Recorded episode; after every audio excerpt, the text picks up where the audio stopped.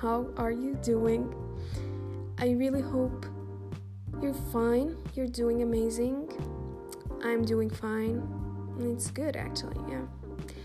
Um, as you read by the title, today's episode is going to be related to music. I chose specifically the title like this because I love it and it really defines how music is for me. So, it's a very cool topic. I wanted to talk about it because who doesn't listen to music these days? Nowadays, it became part of our lives. People walking in public with headphones, um, with headphones on, people creating music, producing music, writing songs. It's everywhere. People escape their everyday lives by slipping a pair of headphones on their ears or locking themselves in their rooms, blasting music. It's a way to enjoy your own secret world. You know when you put your fave song or your fave playlist and you dance like a fool, like there's no tomorrow. It's like free therapy. You actually enjoy it. You find yourself smiling and happy. Your heart starts beating fast. Like, you know, it's amazing. Like, you, you start being happy like you've never been. And sometimes it's the opposite. Sometimes you stream sad music just because the lyrics are something you couldn't tell you couldn't tell or express as feelings. And it could bring it, it could bring back some bad memories or stuff. While most of us listen to music for entertainment we should also know that it can help us boost our overall well-being. Um, from reducing stress and improving to encouraging and inspiring creativity the power of music is crazy and amazing. We should know that music can affect us in many ways. So i chose those uh, ways. Here's some of them okay the first one uh, is going to be music can influence your mood. It won't be a surprise to most that music can affect our emotions. We all have that one specific song or playlist, whatever, that brings us to tears at the same time as having a song that really makes you happy and gets you going again music can have a massive effect on our emotions. If you see it in movies, composers add music to their films and series because they want us to feel things, to feel sad, happy, or angry, scared at exactly the right time. Just like when the gym clubs put on a motivational playlist full of energy to get them through a workout we also see it in um, public, like supermarkets, stores, public places.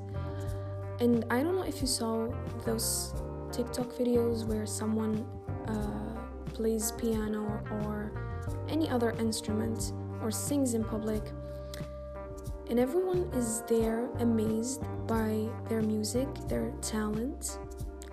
So you see, so it, it, it really gets their attention. All of this shows that music can affect our emotions in different ways. Actually, I did a little research and it said that music causes our brains to produce chemicals which brings feelings of joy. Like calming music relaxes the mind and the body.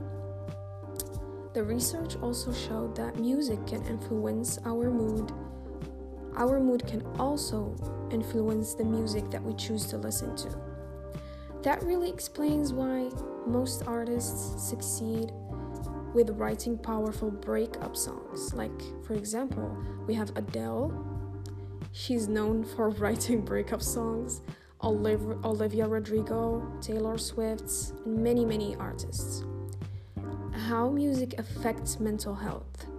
In the same way that music can make you happy, it also can be considered as a natural antidepressant.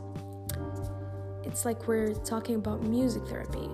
Music can really help those with psychological or communicative needs Music therapy provokes a positive response to certain situations. It can include not only listening to music, but making music too, producing, writing songs, being creative. And speaking about music therapy, I actually want to know like, do you have a song or a playlist or an artist that you consider as a therapy for you?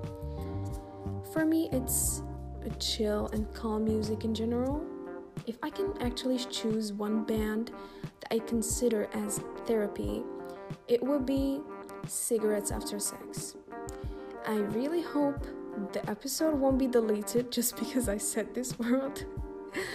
no, like seriously, Spotify, it's just a world. Calm down. just it's just a band name, okay? So to avoid this, um, let's just call them CAS, the first letters of each word, okay? So uh, I discovered them last year and totally, and I totally get now why their fans are obsessed with them. Um, and now they became my faves too, because their work is a piece of art. I'm not gonna lie. It's that kind of music that is your escape from reality. It's warm, it's calm, the background sounds are very relaxing, it's comfortable, it's light-hearted, and of course, the lyrics are relatable. Every song is relatable. Oh my god, I love every song of them. And I think when the song has relatable lyrics, that's when you call it therapy. Actually, I wanna I wanna know yours too. I'm curious. Uh, what's your therapy song, therapy music, therapy artist? Um, maybe I'll ask you down below in the question box. So if you see it, reply, leave something there. Thank you. Another kind of music that is actually my therapy is uh, city pop music or Japanese pop.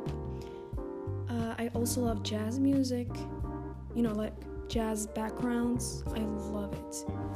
Um, R&B, rhythm and blues, um, and I don't know about if you know about this one. It's called lo-fi sounds. It's pronounced lo-fi. It's on YouTube everywhere and on Spotify it's very, very calm. The um, backgrounds are so calm, and I use it a lot when I study. I mean, it's music without lyrics, so it won't disturb you or something. I also love slow songs, they're the best. And recently, I've been obsessed with K-R&B, which is Korean R&B, Korean rhythm and blues. Um, I love my taste of music actually. It defines me. I mean, actually, everyone has a taste of music. Like, so it actually defines you. If you tell me that, what kind of music do you listen to? I'll immediately know your personality.